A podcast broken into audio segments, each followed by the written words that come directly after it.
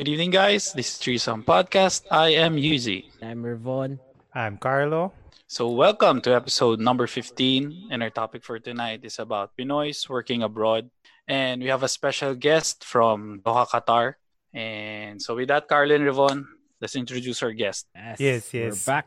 Yeah, let's say hi and good evening to Mr. Anthony Dominic So. Yes. Yes. Good evening, sir. bro. Good evening. Hi, hi guys. Good evening. So let us ano, let us start this podcast with a brief introduction about yourself, sir. Oh yeah. So um, I'm Anthony. I'm a former mixed martial arts fighter sa Pilipinas. And then after that, I moved sa Qatar.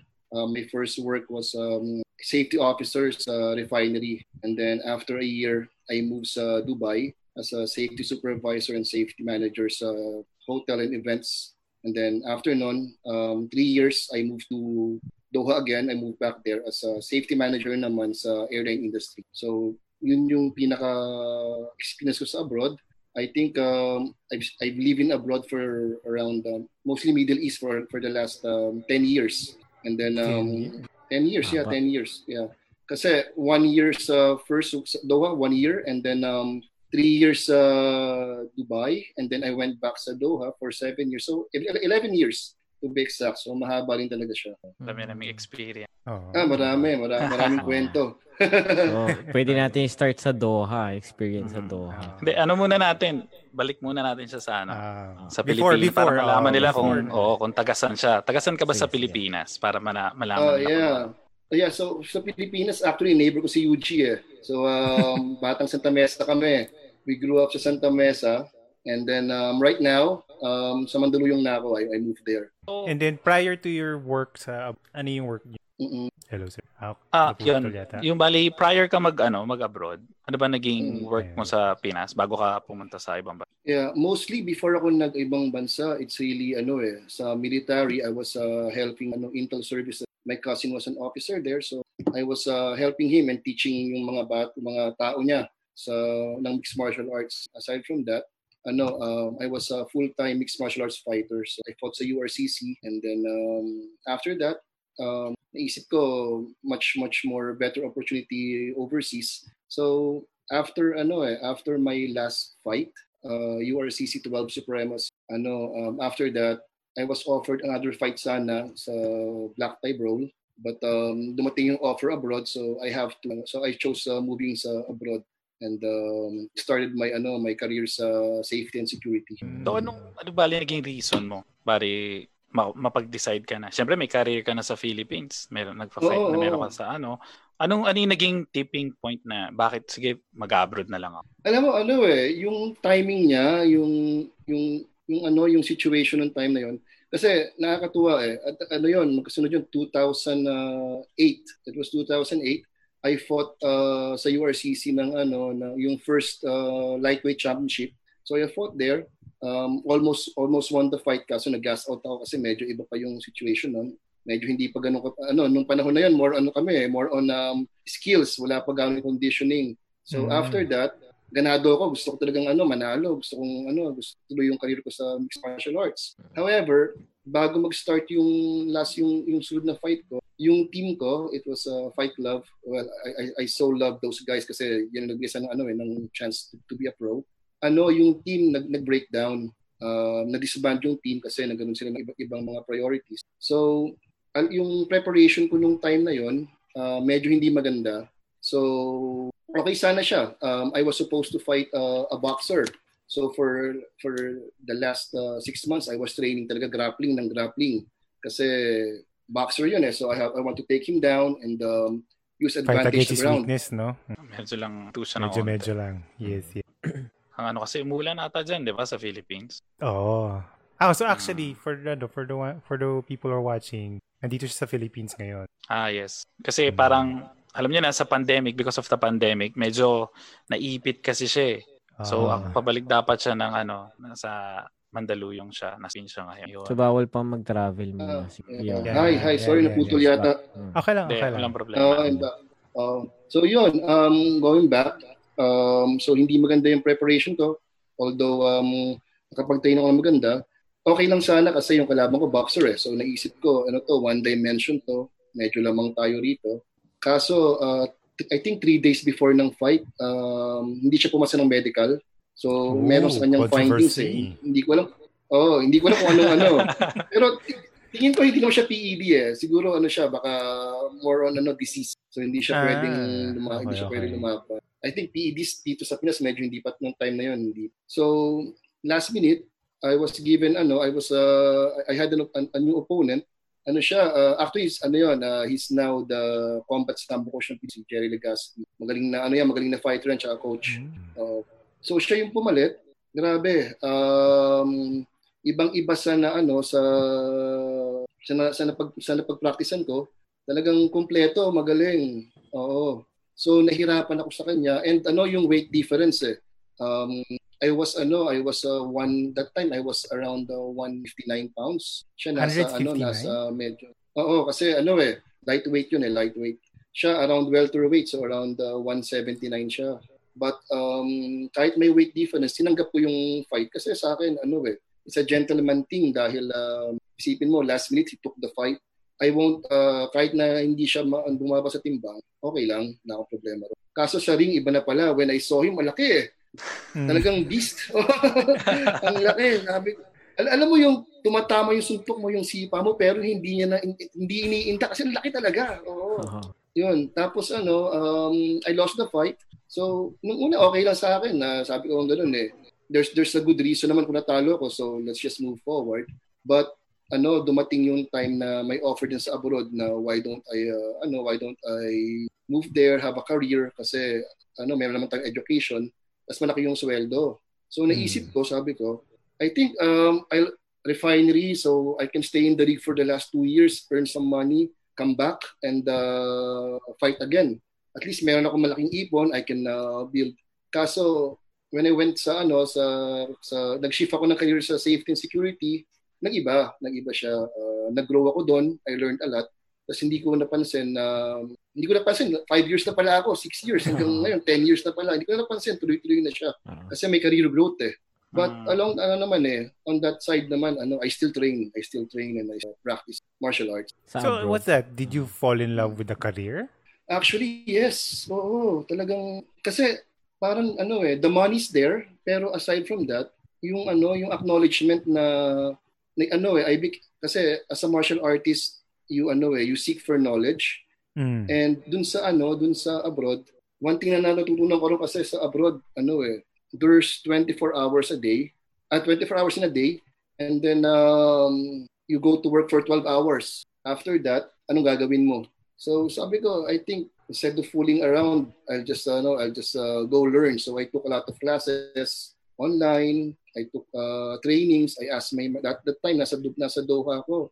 I asked my manager, can I, can I, can I have this training sa mga safety, ganyan, ganyan. So, getting those, ano, yung mga qualification tsaka certifications ng ganun, nag- nag-grow ako, hindi ko napansin, nagiging qualified ako sa mga higher positions. So, yun yung ano, yun yung advantage ng nangyari sa akin when you're ano, when when you, that's why I fall in love in that career kasi nag-grow ako eh. Nag-grow, nag-grow. Mm. So, the money's there and then um, aside from that, you're learning talaga. Oh, ang laki ng difference. Siguro, if I look back, ano, um, 10, 10 years from now, from where I've been, um, I can be a great fighter, siguro.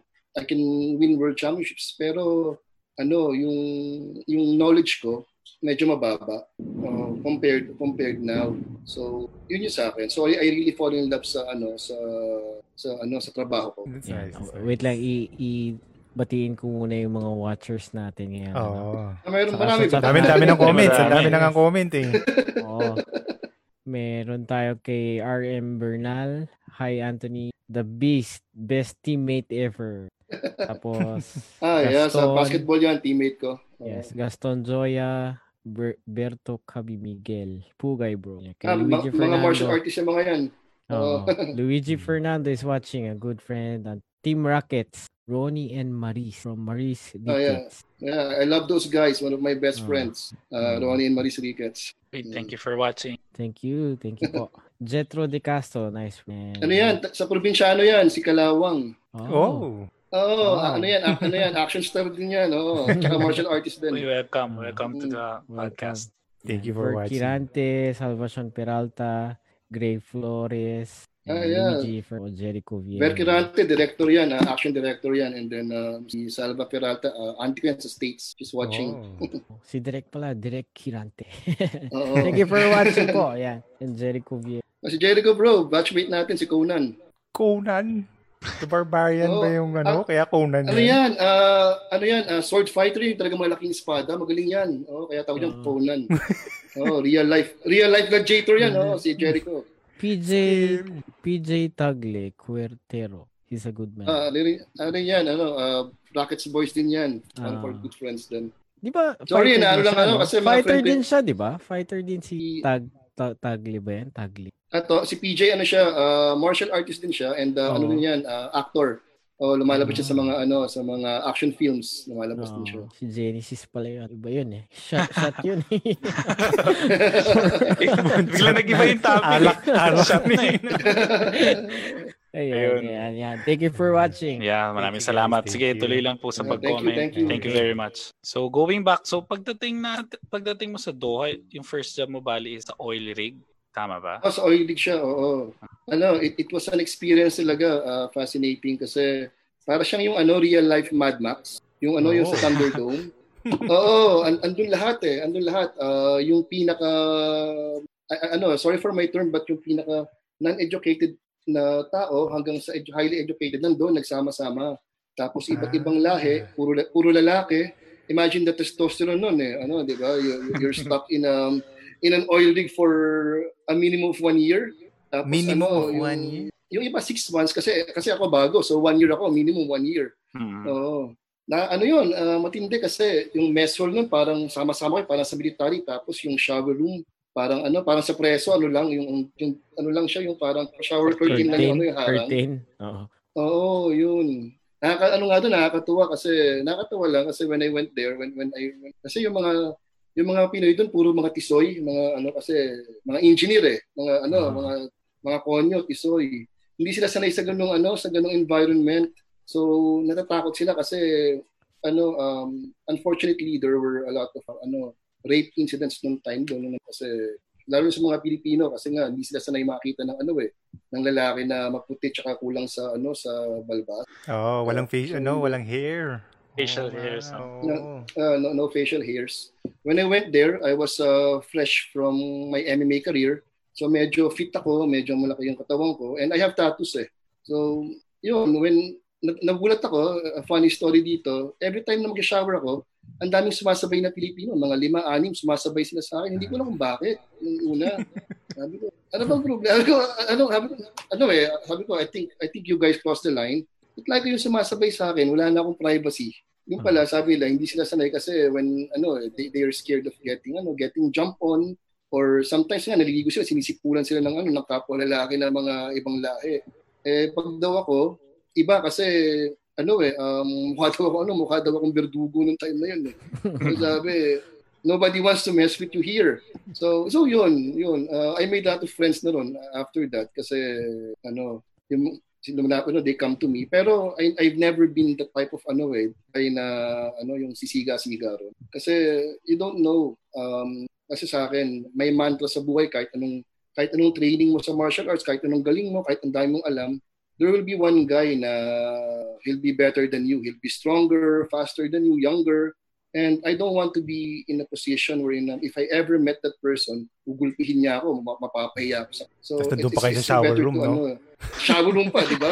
Sa shower room. so, oh. so ano lang talaga, you just have to be confident but uh, you, you have to stay humble talaga kahit sa anong Mm. bagay kasi oh, wha- whatever happens, yun nga talaga ang ano ko lagi, there will be somebody better than you. At Hmm. least pag naka, Pero pag, na- pag siguro sa nagsulong ilang years okay ka ng training nyo, yung discipline talagang dala nyo na yung discipline eh. Kaya ganun Sobra. siguro. Sobra, sobra. years Kasi na. ano eh, oo, when, when I was, the first time I step on the mat, ano, lahat ng yung ego mo talagang mawawala kasi makikita mo talaga na, ano eh. Actually, nung time ko, um, I, I, when I first did, when, when I first did MMA, or, well, my background was, ano, was, nung bata ko, karate, taekwondo, and then I did boxing. But after that, I moved on sa talagang bigger leagues. I, I joined Fight Club. Yung Fight Club, ano yon uh, matinding team yun dati yung time, yung time na yon Kasi mga konyo eh, mga at yung iba Ateneo Boys, ano, yung iba taga Das Ateneo. Entertainment, ang mga guwapings eh. Mga guwapings. Oo. Pero Not the- oo, pero Not in the face. If- oh. exactly. Pero if, if you train with them, pag, pag nakaspar mo, ang gagaling, ginugulpi ka.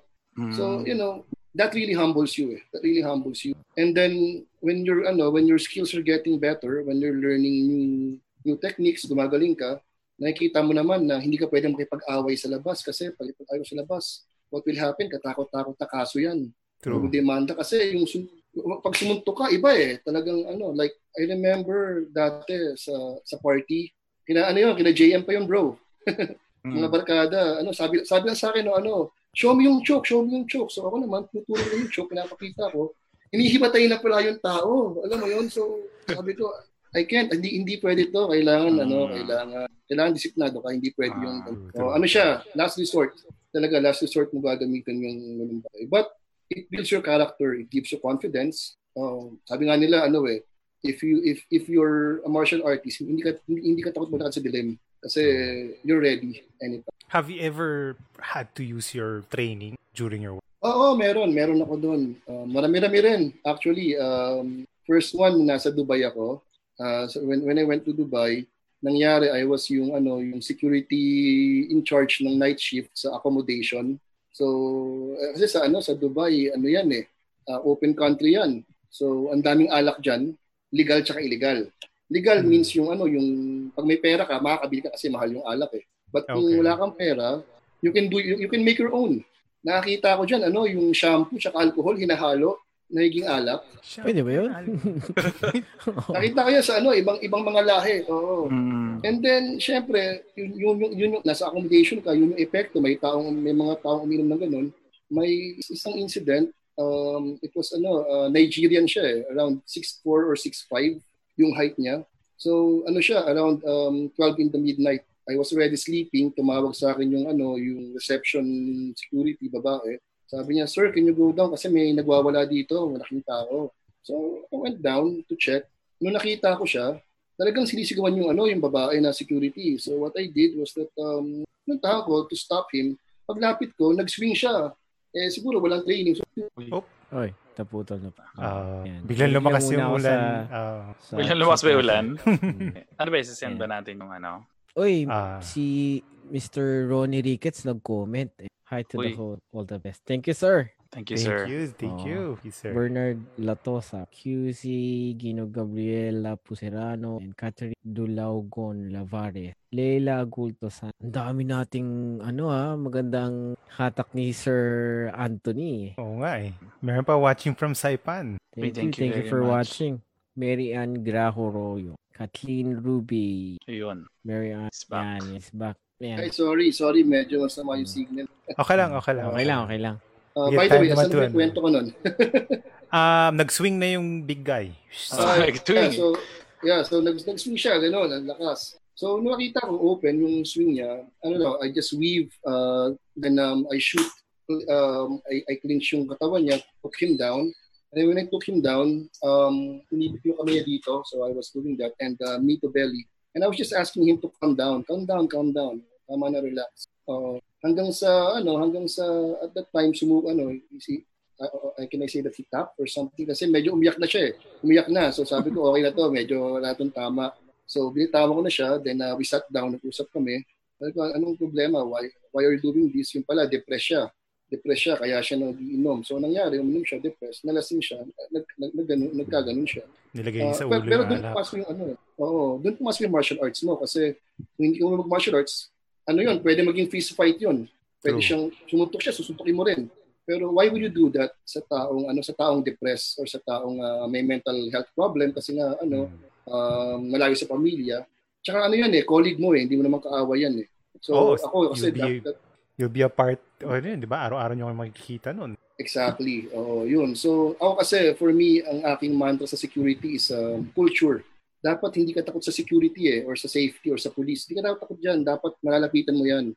So, sa akin, hanggat kaya mo siyang i-restrain, you have to do it. Uh, you, you- ano, don't throw any punch kung hindi naman kailangan. Kasi ano mo yan eh. Um, yun nga, tao mo yan, kaibigan mo yan. Nandiyan yan, makikita mo siya araw-araw. Oh, so, yun, yun, yun, yung, yun lang yung sa akin na ginawa ko for that. Kasi ano eh, but that's where the martial arts comes out yung pagiging martial artist mo. Uh, kasi Mm. pag fighter ka, yun, lalabanan mo yan. Pag suntok, susuntokin mo rin. Eh, what, what, what happens next? Oo. Um, people will fear you, pero walang respeto. So how can you promote yung ano, yung safe and secure culture sa company kung takot sa yung tao? So you have to really True. be ano, approachable, Maganda. communication. Yun yung natutunan ko rin eh, honestly, um, sa ano sa experience ko. That ano, you have to be kasi pag hindi ka pag hindi ka approachable, mangyayari, hindi mo alam yung nangyayari eh. You're, you're not aware of the situation. At least Mhm. dito, after nung nangyari yun, may mga lumalapit na sa akin, ah, boss, dito po binibenta yung mga illegal na alak. At ba? O sige, sige, ah, at least alam mo na kung saan mo, you, you know, you, you, you know where to solve the problem, di ba? Ah, Kasi pag hindi, pag nakitang, ah, ano lang yan eh, ayoko na, kasi baka sapakin ako niyan, ganun, lalapit isipin yan. But if you're, ano, if you're approachable and you know how to communicate, ano, um, you can get more. Did time slow down ba when when you saw the first punch coming in? Ah, siguro kasi ano, siguro sanay na ako eh. Kasi, you know, when you spar a lot, when you train a lot, kasi actually ito, uh, one thing that I can advise, if you're training boxing, also learn how to, ano, to hold the mitts, yung pad. Mm. Also learn how to do that kasi dyan mo makikita yung mga suntok ng tao eh. Ah, Kasi if, if, you're, if you keep on punching and punching, One way lang. sanay ka nang sumusuntok. Ah. One way lang. Oh. So, ang gawin mo, sabihin mo sa kanya, sabihin mo, oh, pag meron kang barkada, sige, ikaw naman, ako naman mag-hit sa'yo, mag-ano sa'yo, mag-dinis. Just to, just to see yung ano, yung galaw ng tao. So, sanay ka lang may sumusuntok or somebody swinging, sanay ka. Oh, yun yun yung ano I can uh, share sa mga nanonood. So yeah, if you're going to if you're boxing sa Ilorde or uh, San Man, learn to also hold the pads para makita niyo yung galaw ng mga suntok. Don't spar kasi pag nas pag na-spar ka, nasuntok ka, masakit eh. Sakit sa ulo. So Mm. yun na lang as an alter- alternative. Magandang ano yun. Magandang tip. Mm. thank you, thank you. Ayan. So, so nabanggit nyo, sir, kanina, from Doha, nag, nag-move naman kayo next to saan ulit? Sa Dubai. Sa Dubai, Mm. Yeah. After Dubai, Dubai was uh, ano, enriching yung experience ko noon eh kasi ano, I was able to also do um, close-in protection sa mga ano VVIPs. So that time, um, isa sa isa sa mga na involved ako sa ano sa trabaho. Um, Bill Clinton, yung iba't ibang president sa ibang bansa, si ano, si Jeffrey Deaver, one of the best guys na siya yung ano, siya yung author ng James Bond, yung Carte Blanche. Oh. Siya yung author noon. Yeah. Um, he's one of the best na na-escortan ko kasi talagang very humble. Tapos aside from that, si, ano, si Jake Cyrus, babae pa siya noon, Charis Pempenko pa lang. Oh, when, pag nag-jogging siya, kailangan may escort. So, yeah, sige, bantayan natin. Trabaho natin yan. Eh. Oh. Ilan plus, escort ano, nun? plus, actually, ako lang talaga pinapa, ano, pinapasama kasi ano eh, sa Dubai, hindi uso yung ano, yung mga weapons. Hindi Mm. uso eh. So kailangan ano kailangan meron kang experience or ano meron kang background sa martial arts. Oh, And hand-to-hand that combat. time oh, hand-to-hand combat. That time ako lang yung may experience sa ano sa department namin. Yung iba sanay sila sa ano sa security sa building. So patrolling Ah, is yung okay, ganun. okay. Ako kasi yun. So ako yung pinapa-escort nila doon. Ang pinaka Ah. ano, ang pinaka matindi kong experience yung ano yung yung anak ni ano, yung anak ni Queen Margaret sa ano, I forgot ano country yun eh. Prince yun eh. Bale, So ano siya, special forces. So ang ginagawa niya, he always ano, he always uh, jog in the morning. Nakakapagod kasi hindi jogging yung sa kanya eh, parang marathon eh, yung yung So, malayuan. sinasabayan niya siya. Sinasabayan. Kailangan kasabay mo talaga. Kailangan sabihin kasi baka mamaya biglang may, may, may tumalon or may, may humarang. Kailangan nandun ka, hindi pwedeng malayo ka. So, ang hirap. uh, pero it was fun. Sayang nga lang, hindi pa uso yung mga selfie nun eh. Yung uso, nag-selfie ako, marami akong collection eh. Oo. Oh. Kaso True, nga lang, hindi. Ano kasi yun eh. Ano, ano Well, yun, well, yun to yung you have to be professional. courtesy. Professional yun eh, Ah, parang. professional courtesy. Pero parang yan eh. nakakatakot yung yung trabaho na ganun. Nag-escort ka ng VIP talaga, di ba? Do you get used to ano, parang looking around na lang, always being alert? Yeah, actually, ano eh, sa akin, ang una kong ti- tinitingnan talaga pagpapasok sa isang kwarto, saan yung exit and saan yung exit tsaka entry, saan ako pwedeng lumabas, um, ano yung mga pwedeng hazard sa, sa ano sa isang lugar. Minsan nga natatawa ako, I can share this. Um, kami ni ano ni Bro Ronnie, Ronnie Ricketts, we were having lunch.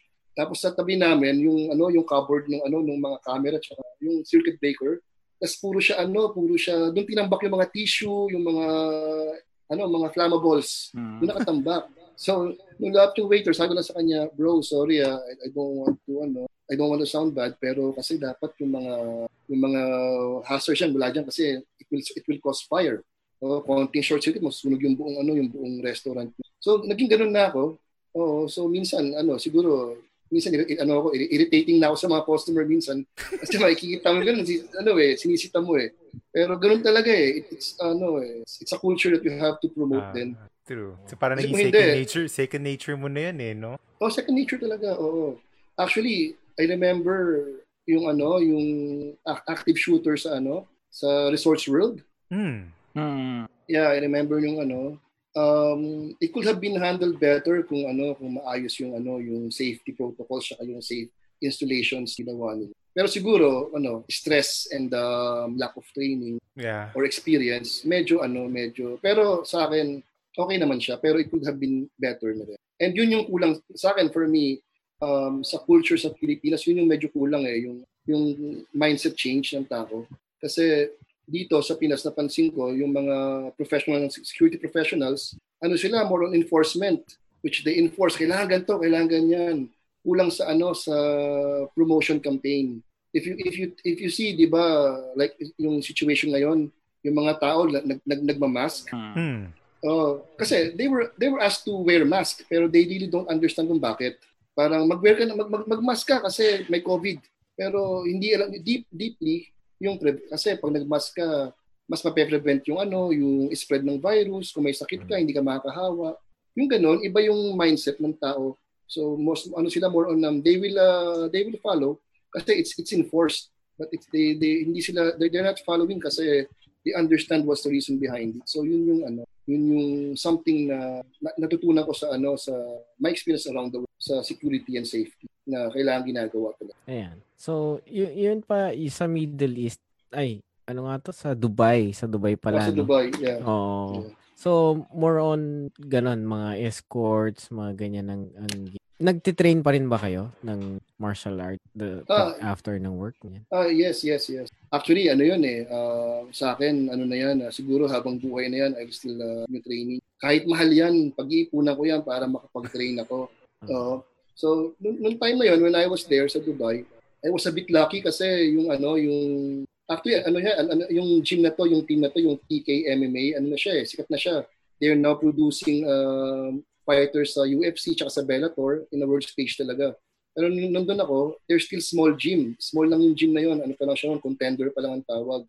And um, and doon nagtuturo, tsaka pupunta si Royce Gracie, um, Gokhan Saki, Khalid Arab, mga K1 fighters, tsaka mga Russian wrestlers na ano, mga, ka- mga, mga kababayan ni Khabib. Ano, they were there teaching and training. So I had an opportunity to ano to train with them. Oo. Oh, I, I learned a lot sa mga yon. Ano lang talaga, perfect timing siguro. Kasi ngayon, if if mangyari ngayon, medyo ano, malaki na sila, commercialized na, may hirapan ka na matuto kasi marami ng estudyante. But nung time na yun, kami-kami lang eh. So I, I was able to ano to deeply experience yung kanilang ano yung the way the ways and means ng kanilang mga training. I, wa- I was I was also about to ano eh to fight sa Dubai, Dubai Fighting Championship that time. Ang problema, yung mga nandun kasi beast mode eh. Kahit sa practice, walang ano, yung training, walang ano, walang walang 100% Sa hype. mga, agad. ga- mga helmet, walang talaga. Wala. Ano noon, ang ang ang ang style nila pagka may pag-spar ka, ang ginagawa ko noon para lang para lang medyo ano, medyo hindi masakit. Kukunin ko yung makapal na gloves, dalawang pares, sa akin tsaka doon sa spar ko. Kasi pag siya kumuha, baka mamaya yung manipis eh. Masakit ka. So ano ito, yung, ano, yung makapal. Ko, yes, oh, ito, gamitin mo to. Para lang ano, para, ino, sa, sa akin, ay, inisip niya, ang bait naman ni Anthony, ang bait, napaka ano. Pero sa akin, hindi kasi baka mamaya kunin mo yung manipis, masakit yan eh. Oh. so, so yeah, so yun, I was training with them, beast mode yung mga yun, but you learn a lot. Kaso nga lang, ano eh, um, a week before fights, may is na, ano, sasabihin sa akin ng coach ko, do you really want to sign up here? Um, eh, may, may full-time job din ako eh, that requires Mm. around um, 8, 9, 10 hours of work. Hmm. Mahirap, mahirap siya. Oh. So, kasi napansin ko, mga kalabang ko, kahit na beginner yan, full-time, ano yan eh, full-time training yan eh Hmm. mahirap talaga. So sa akin, um, you have to set priorities pa rin na ano, na may trabaho ka. I have to accept na hindi na ako MMA fighter or pro fighter. I have to Mm. accept na I'm working as a safety and security professional. So dito yung focus ko pero I'm I'm still training. So nangyari, ang ginagawa ko lang ano, um, I train with them. I became their training partners And I, I also uh, exchange knowledge sa kanila, yung mga natutunan ko dito, sinishare ko. Ganun na lang. Uh, kasi talagang, even if I want to fight, hindi talaga kaya kasi yung ano eh, yung full-time job mo, nandun, mahirap siya. Papasok ka sa hotel, hotel ka, naka-Amerikana ka, may, may necktie, malinis, pero may black eye ka or yung ilong mo may band-aid kasi may sugat. Hindi pwede, hindi pwede yun eh. Oo, kailangan formal na Oo. formal talaga. Kailangan talaga formal ka. So, and tsaka ano, yung concussions. Ano yan eh, that's that's really a very ano, kasi naisip ko rin yun. At that time, I was, um, how old I was, turning 30 at that time. Ano eh, um, naisip ko, I've been fighting for straight se- six years or seven years. 18 hanggang 25, I was fighting, ano, um, Hello, hello. Utol. Nag-stop ulit yung Yes. connection. Hold lang So, natin. medyo ang dami nating comments eh. Oh, Mga balikan. chats and Oo.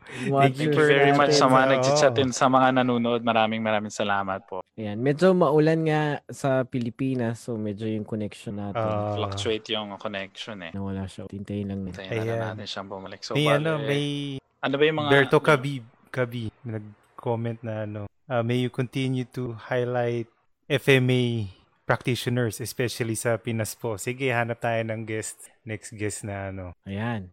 Yan. So, yeah. So, we're, we're saan saan ba ako kanina?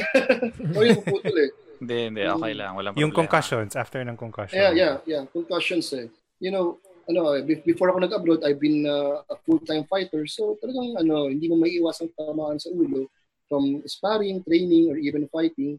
Naisip ko, I'm turning, tur- I'm turning, you know, 30, 30 plus, going hindi pwedeng laging may tama yung hindi pwedeng laging tinatama yung ulo mo kasi mamaya yung long term na ano na disease na pwede mangyari. If you look Mm. at ano, uh, the great Muhammad Ali, di ba? Yeah. Uh, Parkinson's. Ah, ano ba yun? Tama yun, di ba? Yung ano, Uh, yung shake. Parkinson's. Yeah. Freddie Roach. Yeah, you know, he's one of the best coach pero he's also suffering from that disease. So, yun naisip ko yun eh. Naisip ko yun na sabi ko um, I have to really you know, draw the line na and ac- yung accept you have to accept na hindi ka na pro fighter but you can still be a martial artist Yeah. so yun ang naisip ko You can keep the passion, but not the fight. yes yun yung exactly. ano. yung yung fight ano na lang yan eh if it's really needed last minute na lang yan Ah. to, ano You to can protect keep the your passion. family your friends oh yun talaga yun kasi marami rin akong nakita ang mga ano yan, world champion, gold medalist. I mean, they're hungry for that gold and then until hindi nila na kayang sabayan yung bagong bagong ano, new breeds, the young guns, hindi nila kayang sabayan Oo. and then mag-spiral down na lang yung career nila and then some of them even take their own lives. Parang, Yeah, yes, exactly. Mm. Diba? Alam mo, one, one, ano yan, isang ano ko dyan, yung pina, isa sa mga idol ko, si BJ Penn. I, I feel very Hmm. bad for him eh, si BJ Penn. Uh, On, on his speak talaga napagaling niya, but now makita mo, labas pa sa kulungan kasi nagipagsuntukan sa labas. I think ano na yun eh, yun, yun yung sinasabi na spiral down eh. Hindi pa Oo. niya, wala pang acceptance. Oo. Mm. Although, ano, although I love the guy, he's one of my idols, pero nakakalungkot na I don't want to be in that direction eh. ah, I don't want to be in that in that space. So, lalo na ako, I'm not as I, I'm not as popular as them. I'm not as good as them. They're one of the best. And you know, what what more pa sa'yo siguro mga sampung tama pa sa ulo ng mga solid eh. Baka mamaya I I also suffer from that one. So, yun yun yung iniiwasan ko. oh, it's one thing to be physically strong and it's a whole other game to be mentally strong talaga. Exactly. Oh, kasi yung iba talaga ano eh um, it, they have no option but fight. At least ako I was uh, blessed by God that uh, I was given an, uh, ano another uh, skill set that I can do to continue my passion as a martial artist but also um, ano uh, provide food in, uh, on my for my family. Yun talaga yun eh. Yun yung nakita ko. At least I'm blessed with that one. I may not be I may not have um, a world championship pero at least ako you know you can ano there's other things na pwede mong gawin. There's other options. Ayun, American football players also suffer from brain damage due to head hit. Ah, yes, yes, exactly. No, isang movie ni, ano yun, di ba? Will Smith ba yun? Yeah, Will May Smith. concussion na movie niya, di ba? Oo, oo, totoo yun. So, bali na sa Dubai ka, nag-train ka rin ba ng mga personnel mo? Kumbaga, kasama ba yun sa job? Ano mo, description mo na mag-train mga personnel? Oh, yeah. Ang, ang problema lang kasi sa, when I was in Dubai, um, ano eh, you have to train them first sa security protocols or security skill set. Kasi, ano eh, medyo, medyo kulang, kulang yung ano. I remember when I when I was accepting mga contractors, contractors na ano na ng mga ibang lahi. Filipino okay yan. If you if you get a Filipino security officer, that datating sa that yung background, dating mga sundalo, dating mga pulis. Okay yan, may alam yan, magaling yan. Oh, kaso yung ibang lahi, ano sila, nung tinanong ko, why did you become a security officer? Nasabihin sa akin, I have no choice. So, ito yung job na available, noon makukuha nila. So, I, it, it's it, it's like um, going back to square one. So, you have to teach them sa Um, iba't ibang mga skill set. Ano ba yun? Ah, nasa agency ba yung mga safe? Nasa agency Ano? ba kayo or And so bali ang nangyari sa akin, um, ako in-house, I'm, I'm from in-house. Sa company mismo ako. However, we ano we hire we, we get uh, officers from ano from agency, sinusuplayan sila Ah. ng Okay. agency. So so yun, but you, you know, sometimes kahit sabihin mo na ito yung requirement namin. Gusto ko train sa fire, train sa bomb threat, Mga train sa patrolling, oh, marunong mag-report, marunong gumawa ng report, marunong mag-inspection. You, you will have those, a lot of list. But when, when yun yung tutunan ko eh. Um, if, if you're a manager or a safety professional, you can demand for a lot of list ng kailangan mo sa tao na pwede mong But in reality, you have to accept na 10% lang ang, ang, ang, ang pwede mong makuha dyan. Oh, and then yung iba, i-train mo na lang. I-train mo. Um, yun, yun na yun eh. Uh, you have to teach them. And Mhm. the best thing about that, hindi ka makakalimutan ng tao. Kasi iisipin nila, ah, natutulungan niya ako. Actually, when when I moved to Qatar after that, um, if I go sa grocery, makikita ko yung mga security supervisor na or higher level, lumalapit sa akin. Sir Anthony, how are you? Hindi ko siya makilala kasi sa sobrang dami na meet ko. Yung pala, isa pala sa mga naging ano ko yun, naturuan ko nung, ano, nung nasa Dubai ako. So, sa, yun, sa akin, yun na yung ano eh, yun na yung parang gift sa akin. Masaya na ako dun eh. I'm Mm. happy to see. na- Nakakataba ng puso. Ikaw na yung Oo, teacher kasi- ngayon. Uh, sensei. Oo, tsaka, Sensei ka na. Ah. tsaka eh, iba rin eh. Alam mo yon yung parang you change somebody's life Mm. na you, with, with, in, in, in a way, yung naging impact mo, they they found a better opportunity na rin. Kasi sa totoo lang, um, napakahirap ng ano na trabaho eh. I mean, sa amin, sa security industry, safety and security field, bihira yung umaangat talaga eh. Bihirang bihira. Oh, Kasi yung iba, they, they, they fell in love. Like, if, if you go back sa kwento ko sa Qatar, yung unang punta ko sa refinery, you can be there for the last 10, for the next 10 years. Kasi may pera eh. Yun Hmm. nga lang, yung career, yung career mo, yung nandun ka lang talaga. Oo. So- so yun yung difference. No, anong ginawa mo para magkaroon ka ng ano, mag, magkaroon ka ng edge, tsaka para makapasok ka sa mga mas higher na mga pwesto? Oo. Alam mo, yung isang isang sa pinaka-edge natin is uh, education talaga. Kasi sa ibang bansa, um, yung mga fireman, police officers, ano eh, high school graduate sila, okay na eh. Sa Pilipinas, kailangan talaga college graduate ka eh. Nung una, iniisip ko, meron, baka ano to, discrimination to, pero hindi pala. Kasi when when we went there, when you make reports or when you ano, when you uh, read yung mga laws, yung mga yung mga batas doon, yung mga compliance requirement ng ano ng gobyerno, hindi nila kayang basahin. Sa kanila hindi sa UK or sa Australia ganito to. Tayo kasi naka, ano eh, nakapag-aral ka, naintindihan mo yung ano yung paano basahin, you you you can you can interpret and then uh, you can do better reports, you can do better compliance. Hmm. Yung yung yung ano, yung chances na magkaroon ka ng lapses sa security or sa safety, maliit kasi alam mo kung kasi ano eh, iba yung physical, physical o kompleto ba yung barrier, may mga pintuan ba diyan? Do we have uh, exit routes? Do we have uh, yung mga equipments na kailangan? Madaling gawin yan, madaling i-set up yan, pero kung ano yung requirement ng batas, kailangan basahin yun. And yung iba yung iba na ano na yung ibang lahi ng mga nakakatrabaho ko, ano, hindi sila sanay magbasa ng ganun. So yun, yun, yun, I think yun, yun, yun, yung naging edge ko eh, na I know how to read those things na, ah, ganito pala, halimbawa, um, sa dalawa sa two floors, kailangan ano, ah, hindi na hindi mo na kailangan ng sprinklers. All you need is yung fire hose reel. Pero may mga ano pa yun, may mga sub ano pa yun, may Clauses mga pa. sub uh, sub clauses pa Ah.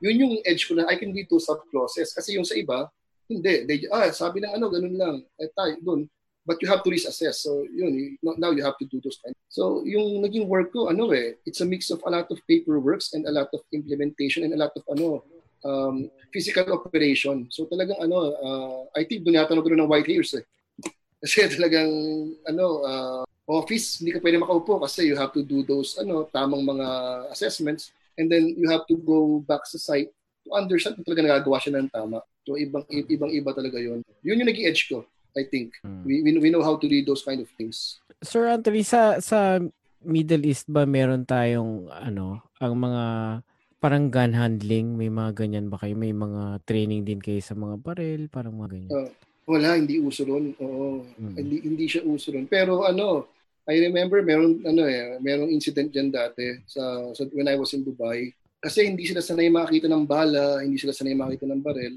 Um, there was an ano, there was an assassination ng high profile high profile ano political figure ng Lebanon na doon na-assassinate. Yung asa yung ano, yung assassins nagstay sa isang property na in charge ako. After a week, umalis na siya, nakaalis na, wala na siya ganyan. They were doing housekeeping and um, when they open yung ano, yung ilalim ng ano, ng mattress, they found live bullets. Talagang live bullets. Siguro ano yun eh, uh, isang magazine ng ano ng 9mm so around uh, 14 bullets na live.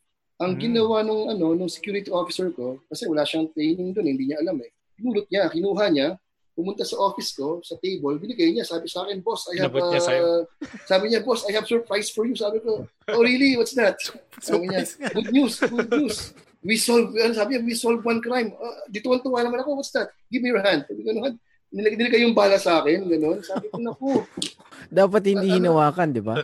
hindi, hindi. Ano yun? Dapat talaga ano yun. Oh, compromise yung ano. Pero, you know, you can do anything about that. So you have to put that on the report and then uh, itago sa police na gano'n. Hindi sila sanay. Hindi sila sanay. Ano. Hmm. Meron pang isa, um, ito was really a, a very funny story eh. Actually, dalawa yun, dalawa. One was ano, yung a day before na si Bill Clinton, a day before he he, he went to ano, he, he went to have a speech sa isa sa mga properties namin sa ano event center. So what happened was um, they were setting up the ano the place. Merong delivery kami ng ano ng mga fuse, yung sa ano, yung sa fuse box, yung mga sa, sa kuryente parang battery. Mm. Mm. So, so nangyari, nahulog yata sa ano sa pick up yung isang bag, yung pick up sa isa, nahulog mm. yata siya. So nasa, nasa parking siya na iwan. So mukha siyang suspicious ano, mukha siyang suspicious uh, object na baka explosive kasi battery tsaka mga wire eh. Na nakakatawa siya eh.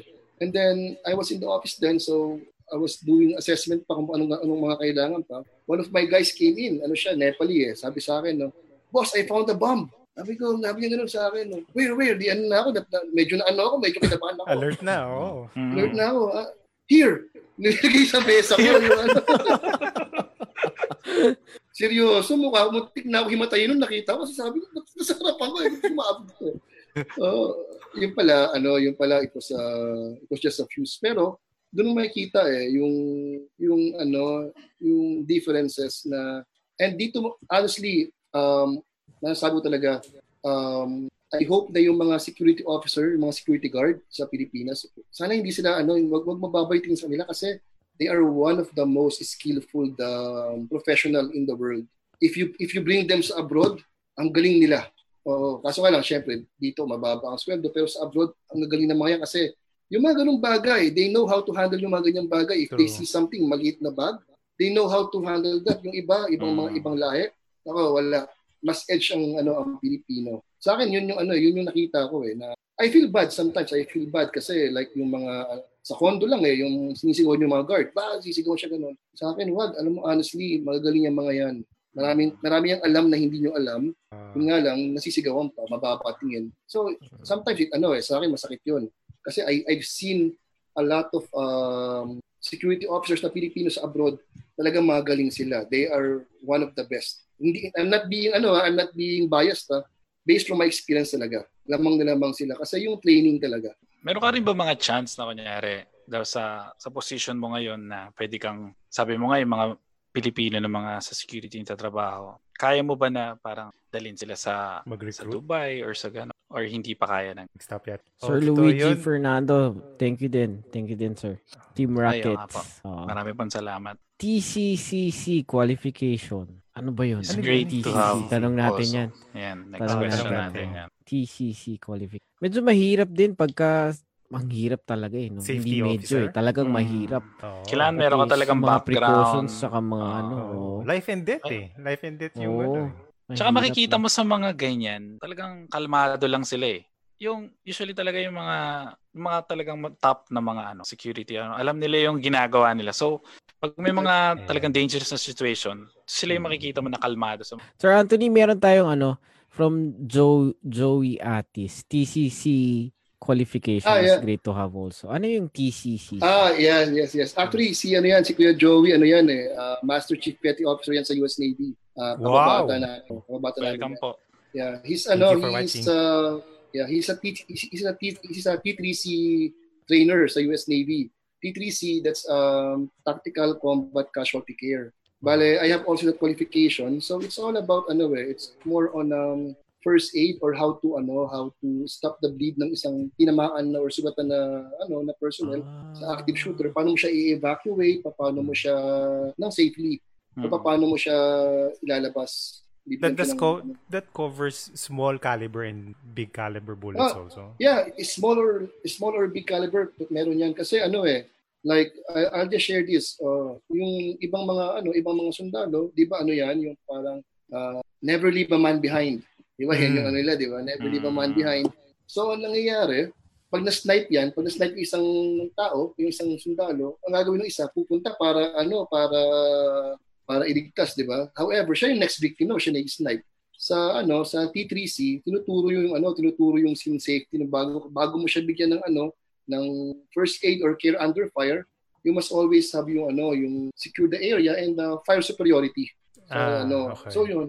So yeah um I was kasi ako ano eh um I'm also a part of ano of Coast Guard Auxiliary. So uh, dito sa Pilipinas. So that's I'm, that's yun yung parang ano ko yung yung parang national service ko. Um and part ng ano na yan I- I'm also qualified and trained sa ano sa TIT and um si Kuya Joey he- he's one of the best guys na nagtuturo niyan.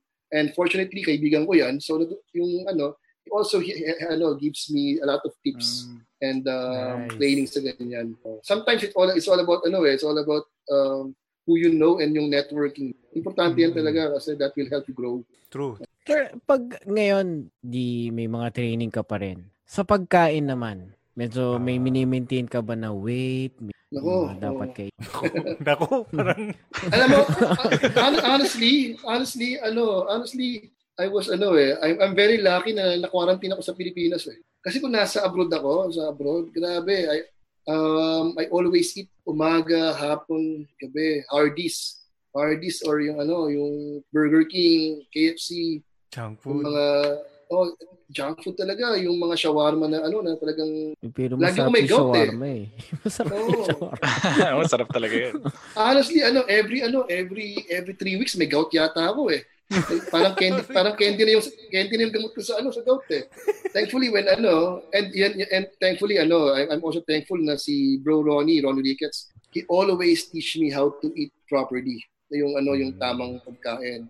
Ang ang nakakatuwa nga sabi na sabi na, ang, ang kanyang pinakaunang ano sa akin, unang advice sa eat eat half and smile full or laugh full. So yun, yun ang una kong ginawa.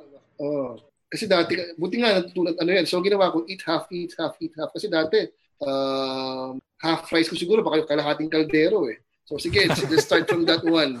Oh, and then half, and then eat half again. Half na naman yun, magiging one-fourth hanggang sa ano, hanggang sa it transpired sa meals ko na per day. So for now, ang ginagawa ko per day, I eat half na rin sa meals. So ano ko, more on um, morning. Morning, morning, morning, tsaka afternoon. Yun, after ano, nighttime, I just, I just try to eat very, ano eh, very light. Okay. Yun, yun, yun, yun yung ginagawa ko. Pero yeah, yun, yun lang. I'm, I'm, it's a very hard task, pero you have to do it kasi ang hirap. And actually, when dati sa, sa, sa, sa, sa Doha, because I, because of my diet, ano, when I play basketball, okay siya. Lakas, ano, nandun pa rin. I can still jump, I can still play. Pero after that, mga dalawang araw akong puro yelo sa tuhod eh. Of uh, FMA and uh, MMA. FMA, Filipino Martial Arts. So uh, my background sa FMA is Sagasa, Sagasa Kali and Sagasa Arnis. So more on ano siya, knife and um, Arnis. Ronnie was the one who's uh, teaching me ng ganyan and then uh, yung striking. Yung mga tamang suntok na ano kasi actually um, si Bro Ronnie, he you, you may know him as an action star, but to be honest, before siya maging action star, ano yan eh, uh, isa yan sa mga pioneer ng ano ng ng bakbakan. Talagang ano yan, talagang martial artist yan. Yes, he has been uh, training martial arts since six years old. Mm. And his brother, his brother, the late Grandmaster uh, Tupper Ricketts, ano yan, uh, talagang he's known sa martial arts industry, not in the Philippines but in the world as a Grandmaster ng ano ng FMA. Actually, um, si ano si Grandmaster Tupper, he teach in uh, he teach um, Dan Inosanto ng Kali and knife fighting arnis. Oh. And then yung Santo, that's uh, yung kay Bruce Lee, student estudyante ni Bruce Lee. Galing. So, so yeah, I was ano, yun din. Um, I was blessed to have friends like them who does who, who teaches me not just ano eh. Honestly, um, he does he doesn't teach me only martial arts, but also yung leadership and um, sa life. Kasi if you know, he's one of the actors or action star na ano na talagang Mr. Clean, di ba? Malinis Mm. yung ano yung ano niya talagang disiplina Track yan, disiplina. niya. Oo. Oo, Mm. disiplina yan. So Ma- ma-share teach ko lang. me. May merong merong time kasi nung mga 90s pa. Medyo parang nakatrabaho ko si Sir Ronnie Ricketts sa isang production. Oo. Tapos medyo stricto siya eh. Bawal ka magyosi. Bawal ka magyosi. sa isang set, papagalitan ka niya, lagot ka. Pagka gano'n. Ako yan, diyan diyan ko natutunan yan. Um, honestly pati yung ano, pati yung sa yung on time is late. Sa kanya ko sa ano yan, sa kanya Mm. sa kanya ko natutunan talaga yan. Na if you have meetings, if you have uh, appointments, at, at least 30 minutes andun ka na para ready ka. Marami siya. Uh, it- honestly, he taught me a lot of things, not just sa martial arts, but also in life. Mga life On how to be a lessons. better no? uh, how to be a better person. Sir, mapunta tayo sa family. Mm. Yung, nung lumipat ka, married ka na noon or uh, single ka pa? Actually, ano eh, when I moved sa Doha, yun, I was, I was, I was already married, so seven years yun. Um, sa family life kasi, ang ginawa ko talaga dito, ang ginawa ko when I was in Doha, is that, uh, ano eh, if I, if I bring my family sa Doha, even though may magandang sweldo mo, masyadong mahal. Tsaka ano, tsaka I don't want my, I have two kids eh, um, and Mm. they're still very young. I don't want them growing up sa ano sa environment ng ano ng Eastern culture kasi honestly meron pa rin ano eh meron pa rin discrimination. So I prefer them na ano I prefer them uh, sa Pilipinas. So at least that time I um, I I'm working sa airline company so every three weeks every three weeks uwi- umuwi ako. Every three Every So, three weeks? Yeah, I, I Wow. ano talaga. Ang gagawin ang gagawin ko na ano eh I will do straight duties para ma- ma- maipon yung off ko Wow. Oh, and then uuwi ako para makasama sila and then I have to go back again para sa trabaho. how long kayo, Pero- how long kayo sa Pilipinas? Pag after ng three ano, weeks? uh, uh, five days ganyan or six days. So parang three weeks on, one week off. Tapos three weeks Parang on, ganun. one week off. Oo, Ganun. parang gano'n. Pero ito 'yon, ah ang, ang naging ano ko, ang naging sekreto ko sa ano sa family life is you have yung nung nasa Doha kasi ako, you have to choose yung mga friends na family man. Ah, You have to choose them. Mm. Oo. That that's what I'm ako sa totoo lang. ah, if you choose yung mga binata na ano na iba ang gusto lang. part tukso eh, no? gimmick, Tukso. gimmick party life. Tukso lang yan eh. Isisira buhay mo ron kasi iba yung trip iba yung gusto mo yun, iba trip ng mga yun eh. Oo. So, mm. so ako, I choose the right, ano, I, I decided to choose the, the right group. Like uh, now, I'm ano, yung group ko, yung, yung kanina, sabi sa si ano si RM Bernal, si Rico, sabi niya, ano, best teammate, the beast, sabi niya. Sila, sila kasi mga family man yung mga yan. So what we do, we set a basketball team na sumali kami sa commercial league, mga dati mga player din kasi yan. And you know, iba yung iba yung ano eh, iba yung environment. Walang inuman, ang aming ano nun eh, kakain sa labas, alam, Family lahat, basketball, no? Ah, maaga yung bibili na bedtime sa- up. Bedtime na Oh, guys. bili, bili ng rubber shoes. Oh, bedtime, ganyan. Or some- sometimes sasabihin sa akin, oh, samahan mo ako. Bakit? Kasi kailangan, ano, yung anak ko sa eskwela, kailangan ng, ano, ng talk, ng fans. Pupunta ka manood. Yun, yun yun eh. Um, you choose those kind of people to Ah, preserve your family para maliwas sa tukso. Kasi pag hindi, talagang ano, talagang, ano yan. ah, and ako kasi, honestly, ang pinaka-ayoko yung hangover. That's the reason why I don't party at night kasi the next day, grabe, sirang-sira ang araw mo kasi Oo. sakit sa ulo. sobra. Oo. Oo. Kasi dami pang kailangan ano, gawin. dami mo kailangan. Oo. Parang ano, no, we sound like Tito Talks, di ba? Para mga tito. Oo. Pero yun talaga yun eh. Yun yun eh. Um, sa akin, Responsibilities eh. responsibilities. And that's how you survive if your family is away. Kasi meron namang ano eh, meron namang Skype, merong Messenger, you, you know, you can do this kind of things. So, yung medyo medyo mag-survive ka eh. So, yun ang ginawa ko. Uh, choose the right choose the right friends, mga magandang mga influence, good good influence sa'yo. Plus, ano, it really helps when you have Netflix. Well, Ah, babad ka na lang. ngayon, iba na talaga yung ano ngayon eh. Hindi ka na malulungkot, di ba? Maraming entertainment, eh. maraming sources of entertainment. Before, Exact, nako. exactly. Yung mga 1990s, tsaka 8. Ang entertainment mo lang nun, tapos wala ka sa bansa. Oo, grabe, di Yun, ba? yun na yun, yun Oo. na yun. Yun na yun. O, so dito, yun, may Netflix ka. Yung nagpunta ka ba nung first time mo? Kasal ka na nun? Ay, hindi pa, hindi pa. Ano, Ay, ano, hindi ano, pa. binata. Pero ang, ang ano kasi nun, first time, ang problema ko nun sa refinery is that if I stay there, ano siya, mentally exhausting talaga eh. Mm. Ah, siguro, iba na, ano, ano yun, lagi akong galit nun. Kasi, ano eh, when, honestly, when I was there, nakita ko kung paano sila gumawa ng mga peking alak, tapos yung ibang mga ano, sugal, may nang rape ng kapwa lalaki, tapos that time, meron pang nangyari sa, sa kabilang kwarto, nag-away sila, sinaksak ng tinidor. Kasi ano eh, testosterone yung environment eh. Talagang parang ano, parang ka nasa preso. Although kumikita kayo, tapos yung nga sasabi mo, bakasyon ka, bakasyon ako. O laya ka for one month. Ganun, yung ganun. It ano eh, it, it sa akin nakita ko yung ano yung long-term effect niya na hindi siya it, it's not gonna be healthy for you Okay. uh, physically, mentally, even spiritually, ano eh, tatamaan talaga, talaga may tama eh. So sa akin noon, I decided to move out and find opportunity. When uh, actually when I went sa Dubai, it's a higher position pero I have to take a pay cut ng mga 20%. Pero Malaki. ganun talaga 'yon. Sa akin kasi yeah, malaki siya pero do you, do you want to be in that position na parang kang Ah. ano na wala kang growth and you you'll be bar- parang barbaric ng environment or you you have you you'll move sa isang environment na merong room for growth, may opportunity for growth. And honestly, I was eh, ano, swerte naman ako kasi when I moved, there was room for growth sa akin. Na natutunan ko yung mga ibang bagay and I was given more opportunity. So yun, sometimes you really have to do sacrifices. But you have to look at the yung long run talaga dapat itingnan mo, hindi yung short short uh, run. Akala ko kasi nung nag first time ka nagpunta doon sa sa Doha yung sa oil rig, kasal ka na. Kaya parang Ah, tatanong ko sana yung sabi mo kasi nung una one year ka nun, 'di ba? Yung kontrata mo. Oo. So tatanong ko Mm. sana yung ano ba yung experience na syempre nalayo first time mo malayo sa family, 'di ba? Ah, pero ano, family, ano, grabe. Ito seryoso, um, I, I don't cry. Pero yung kuya ko tumawag sa akin na video call sa ano, sa Facebook. Umiyak talaga ako eh. Ay, ano nangyari? Sino ano? Hindi, na-miss lang kita.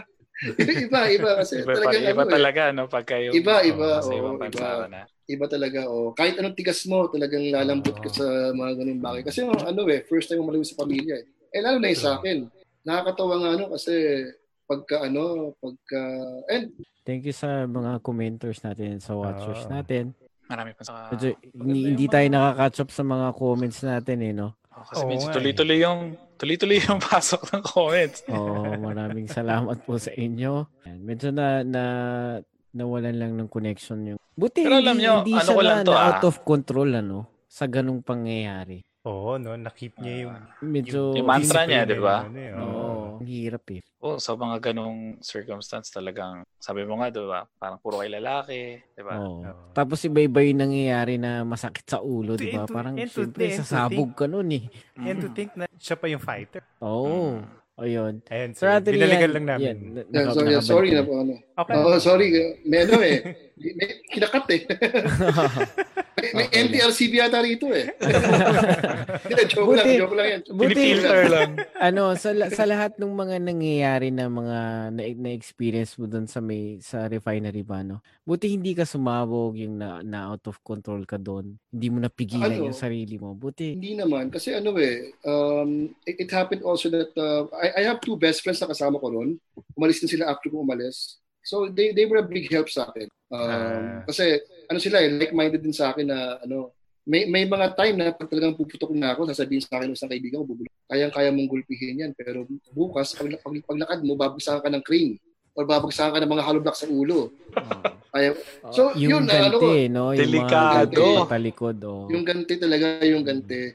So, yun talaga, sa, sa, doon ko natutunan yung ano, hindi pwedeng matapang ka, kailangan madiskarte ka. Kasi yung tapang, nandyan yan, alam mo, sa totoo lang, kahit sino pa yung pinaka, sasabihin mong duwag, but when you push him on, against the wall, yung ano, lalabas ang tapang yan. Every, Oo. lahat ng tao. Oh, pero kailangan talaga madiskarte kasi yun nga, um, hindi, hindi niya ako kaya susuntukan pero bukas makalawa may babagsak sa akin hollow block sa ulo or mar- martilyo or biglang may saksak ng screw sa likod ko. Oh. I, I don't want that kind of ano eh, tho- that kind of uh, fear or worry sa ulo. So, ayun, kailangan mo talagang Pero, ayusin. Yung, Nasa mga Filipinos na naman yung yung pagiging madiskarte, no? So, Mm. papasok at papasok sa isip makapag-away ako sa ibang way na naman. ano, oo, kasi ganito yan eh. Parang sa akin, mag- magkikipag-away ka, makukulong ka. Eh, Hmm. ang ganda-ganda ng buhay mo to, kumikita ka eh. Libre pagkain mo, Mm. kumikita ka, may, may ano ka. Wh- Why will you go out and fight? Kaso ibang mga Pilipino, sobrang diskarte, ang galing eh. Gagawin ng mga yan, lalo yung mga, ano, yung iba, mga painter, kasi magsusugal sila, sugal. Ang wala ng Hmm. pera, yung bayad, yung call card na mga one, mahalin, 1,000. Pero gamit na yon ang gagawin nila, gamit na, pinipinturahan yung ano, yung yung code, yung pin code, o scratch. Yun yung iba ba? Tapos pagtasa, nakikita mo, nag-aaway, nag-aaway-aaway na. Ano dito? Yung pala ganun. Mm. So, Mm, yeah, iba talaga. Iba, iba, iba talaga ang Pilipino talaga grabe sa diskarte. Mapasama, mabuti. Nandiyan yan. Oo. True. Totoo. eh. Speaking na sa pagkain, so sa oil rig, ano bang, paano bang pagkain doon? Ano yun eh, sinusupply. Sinusupply siya. So every ano, I think every three days may helicopter na dumadat, bumababa, binadala ka naman. So yung lasa nun, halos pare-parehas lang? Or okay naman, masarap naman siya? Actually, doon ko na-appreciate yung hotdog. Kasi ah, lagi yun ang kinakain mo. So, na- you have to, ano, na masarap. Kailangan, kailangan isipin mo masarap siya eh. Kasi yun na talaga. Wala, even kahit may pera ka, Oo. wala kang mabibilang pagkain. So you have to accept that na lang. Oo. Yun yung ano, yun yung So ang ginagawa ko naman noon kasi every ano, every three weeks pwede ka lumabas for one day. So lalabas ka, doon ano, ay lahat na pwede ayun kinakain ko. So ano naging comfort food mo nun? Pagka, Oo. ano bang masarap Comfort na? food din. sa stress eh. Al- alam mo TGI Fridays yun yung sa akin. Nun. Talagang yung mga tat- steak. yung tatlong plate na malaki na nakakain ko talaga nun kasi iniisip ko after ano eh, after three weeks. Parang bibitayin ka eh. na. Parang bibitayin ka na. Kakain ka na. Totoo yun. Totoo. Totoo. So yun, yun talaga yung mga ganyan. Actually, natatawa nga ako, meron pang time. Yung ano, yung chocolate. I don't eat chocolate eh, pero yung, kasi gagawin namin, uso pa rin yung mga six pockets na short, yung cargo shorts na Mm. punong-puno ng chocolate. Pagbalik mo sa, ano, pagbalik mo sa, punong-puno yan kasi yun yung baon mo eh. Oh, yun, yun, yun, Rasyon, yun, yun yun. mo na yun. Mm. Rasyon mo na. Tapos pagdating mo, Ah. oh, pagka ano, pagka kung gusto mo gano'n ng kaibigan na ibang lahi na pwede mo pwede mo maging ano, maging parang ano, backup, bigyan mo. Ah, gusto, bigyan mo. Sabi Pagsuhol, sa'yo, bigyan mo no? siya ng ano, pangsuhol mo, bigyan mo, gusto mo. Yun, oh. Kasi pag Yossi, ayoko eh. Kasi pag Yossi, sa akin, Ah. although pwede mo siyang bigyan, ang problema ron, lalo mo siyang ano, lalo mo siyang sinisira sa vision niya eh. So, yun, yun lang, cho- ano lang, siguro naman siguro mas maganda yung di- diabetes kaysa lung cancer. True, true. no, I'm just joking about that. Pareho masama yun. Meron ano, meron tayong question. Actually, galing to kay Ah. Carlo. Yung magiging guest natin tomorrow. Ah, Kay Carlo, tayo eh. yan. Ah, Oo. Sir Ah, Anthony. natin yan for 42. Oo. Saan mas Oo. maganda ba? Sa Qatar o sa Dubai? Ito, ito, ang gandang question yan. No? Kasi sa- Oo. ano, sino nasa Dubai ako, lagi ko nakikita si Carlo yan sa, sa mall. Lagi ko siya nakasalubong eh. Oo, si Carlo noon. Sa akin, mas, nung, yung, nung time nasa Dubai ako, it was fun. Nung napunta akong Qatar, kasi medyo matanda ka na, you're, you're, you're turning 30, mas gusto ko sa Qatar kasi tahimik yung buhay eh. Ano na siya, ah, family environment na. Yun nga, I was, ah, mga tropa ko, mga dads na, ano, so okay ako ron nung nasa Dubai ako, kasi ang goal ko na maging ano eh, parang I want to learn more martial arts, I want to explore, explore more. Masaya masaya ako ron. Kasi doon ko na-meet yung mga high-level fighters and train with them. But siguro, if I will have a choice ngayon, Doha or Dubai at, at my age, I'll, I'll go for Doha dahil lang sa ano sa environment na medyo light. Tsaka yung Kung work bata- mo ngayon, baga, napaka-beneficial for you. Especially yung family mo nasa Philippines. Di ba? I, I think ano naman eh, I think sa akin, yung ano, yung, yung work, pwede ko na makita sa Dubai yan eh. It's really the environment. Oo. Tsaka ano, parang mahirap mag-ipon sa Dubai eh. Parang sa Dubai parang mahirap mag Not because of ano, not because of uh, party people ako, but kasi seryoso, andun yung outlet mall. So you, you always shop. Shop till you drop doon. Oo. Sa Doha, ano lang, makabili ka ng dalawang Jordan, okay ka na eh. Kasi Ah. buy one, take one eh.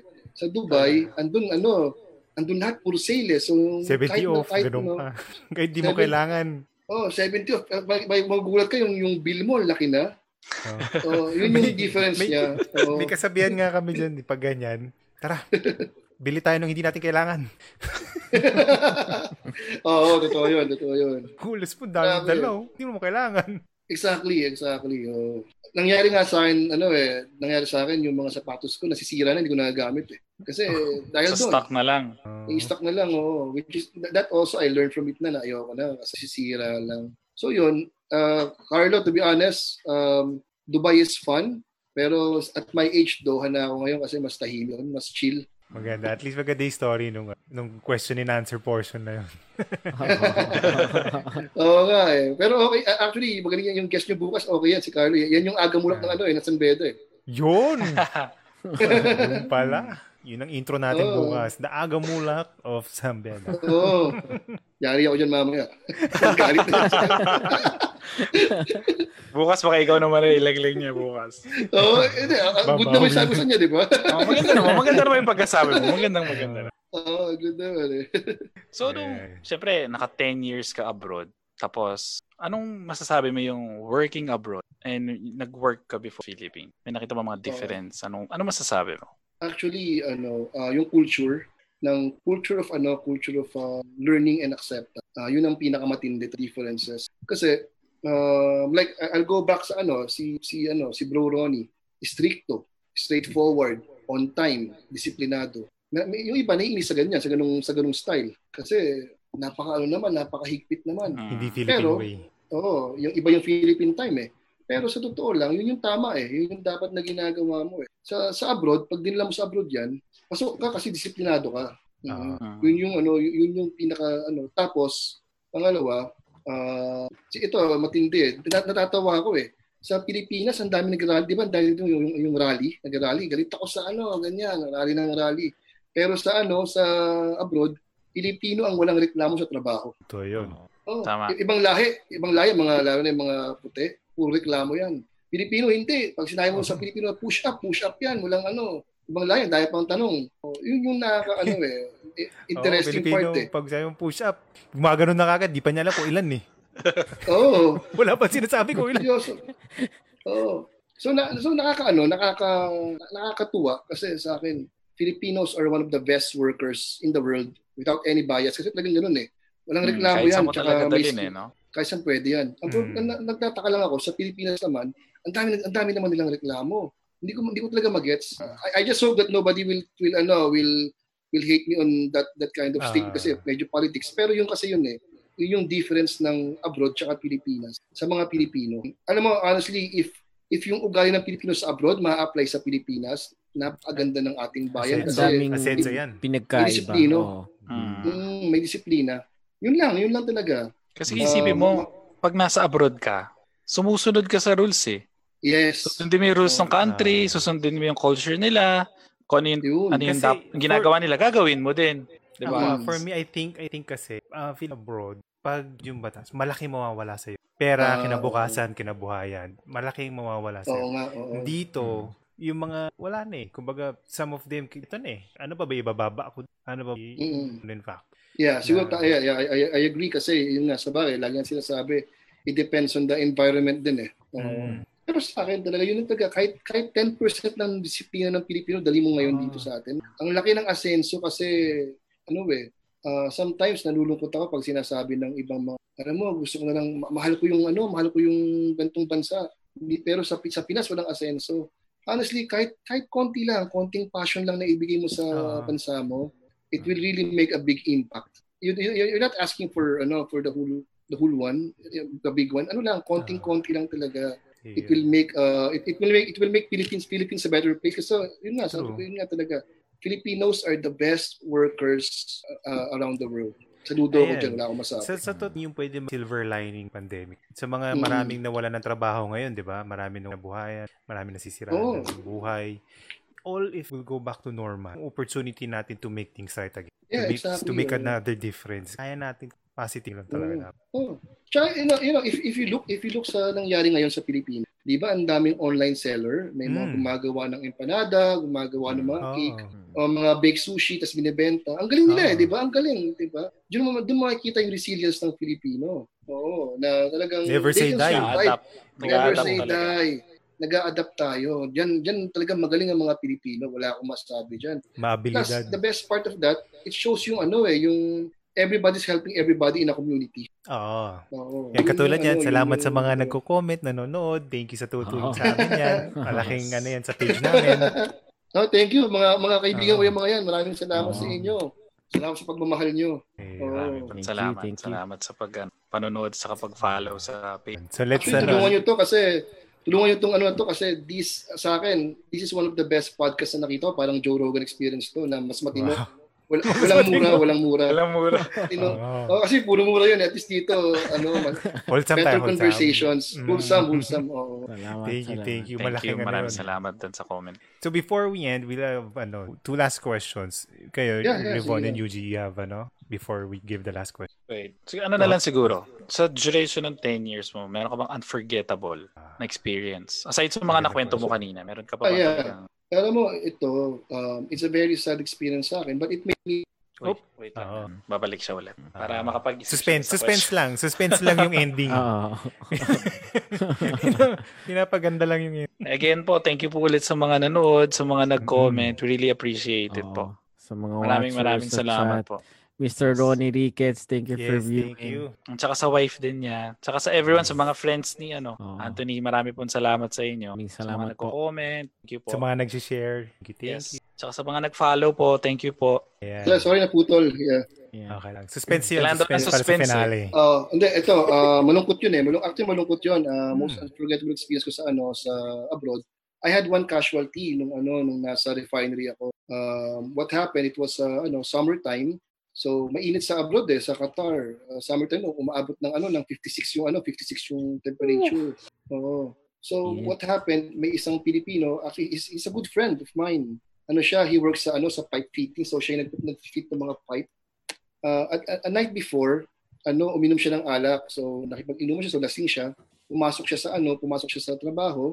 Kung, a- ako naman kasi noon, ano eh, uh, bago, ano, nga, baguhan pala ako noon. So, hindi pa ako sanay bumasa ng tao eh. Kung medyo may hangover pa yan o wala. Hindi pa ako sanay yan. Bago pa. Rookie, ano pala ako noon, rookie pa ako noon, rookie. So, I, I, let, I let him work. Oh, I let him Hmm. work. So, nagtrabaho siya. Um, when he was working, ano pa yun eh, at heights, at heights pa siya, naka-harness, inatake sa puso when he was doing that. Ano, heat stress, hangover, hindi Hmm. umiinom. sobrang Dehydration. niya. Oo. Kasi ano eh, ang isang part parang kasi yung mga yung mga ganung ano, yung mga ganung mga positions sa abroad, ang ang sweldo daily.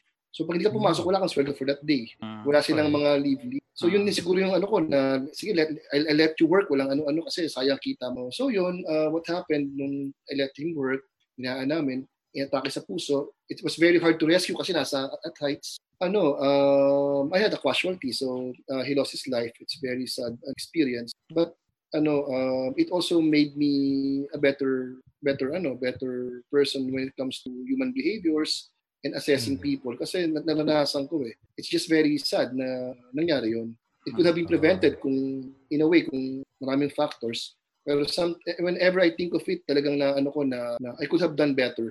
Yun yung sa akin. Kasi ano, if I, if, if I stop him na, hindi, hindi ka pwede magtrabaho kasi ano, amoy alak ka.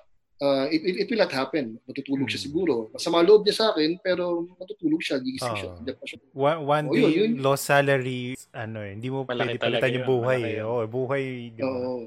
Pero kasi at that time, ano, I was young, I was new, ay hindi pa ako ganun ka ano ka veterano sa trabaho. So, hindi pa ako sanay. But Mm. naka, mi- minsan ano, actually nakaka-trauma yun kasi bago ka pala tapos yun ang experience mo, di ba? Oo nga. So, but yun yun na yun. So ngayon, every time I respond sa emergency, may mga ano, may mga taong na-aksidente, hindi na ako kinakabahan kasi na-experience ko na yung ganun eh. It's it's it's it's sad, but yun yung naging ano, yun yung naging effect ko sa akin. It became really unforgettable sa 10-year career ko sa Dito naman tayo sa last question. In 10 years, Actually, in 10 years, ano, ah, dito na ako sa dito na ako sa Pinas. Baka nag-showbiz na ako ng tuloy-tuloy nun. wow. Oh, yun yung nasa ema ko siguro. Honestly, right now, um, right now, when when when I saw yung ano situation ng ano ng pandemic, Hmm. grabe, um, whatever your plans are for the next 10 years, ma, ma, pwedeng magbago yan because ano eh, yes. the world is changing very fast. Ang dami mga lumalabas na kung ano-anong bagay. You can plan for a very long for for a long run, you can have a goal, pero you must be ready to adapt kasi yun yun talaga yun. So honestly, 10 years from now, because of what happened sa pandemic, hindi ko makita kung anong gagawin ko eh. I just for me right now ang goal ko is to survive and survive until everything becomes a norm na. Then maybe I reassess and plan for the next 10 to 20 years na. Okay. And with that, Kisser, thank you for So sharing. thank you guys, thank you. Yeah. Oh, Marami kaming natutunan. Maraming salamat. Ay, salamat, Uh, salamat, share. salamat. Thank Yes. you very much. Tsaka more ano yes. Patuloy ka sa Thank you bro, patuloy thank lang. you. Thank you guys. thank you rin sa you. mga nanonood. Um, Yes.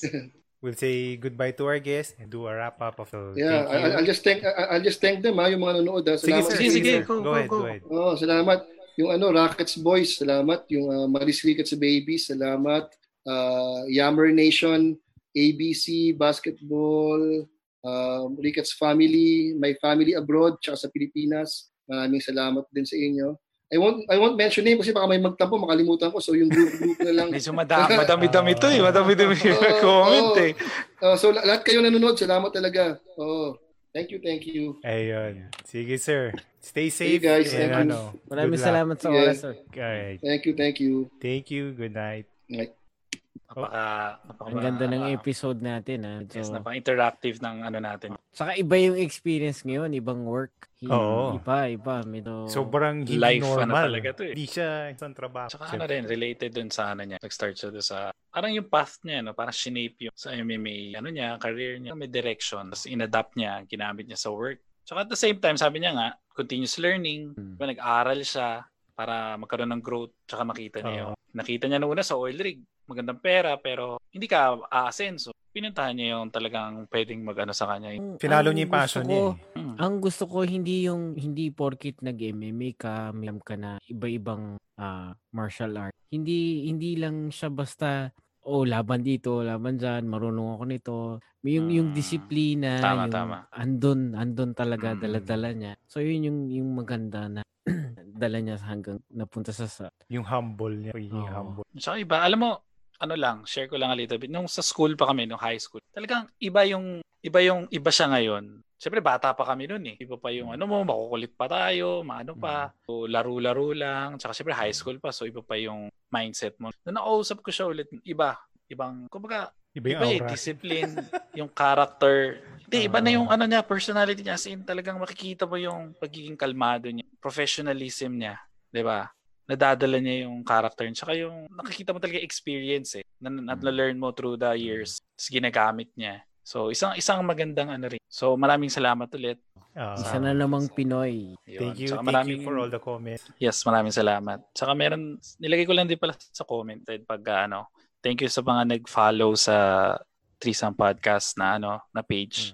And nan- nilagay ko lang din yung link para sa YouTube channel. Ah, Bali, to, to follow, papost din natin yung ah, mga Mga ibang episodes mga episodes, pati yung kay Anthony, post din natin dyan. So, subscribe Mm. kayo. And thank you in advance, ah, guys. Thank you. Thank you. Thank you. And with that, I'm Carlo. And I'm Revon. And I'm Easy, Threesome Podcast, signing off. Thank you Hey, very Thank you, much. guys. Maraming maraming salamat po. Maraming salamat po. Evening.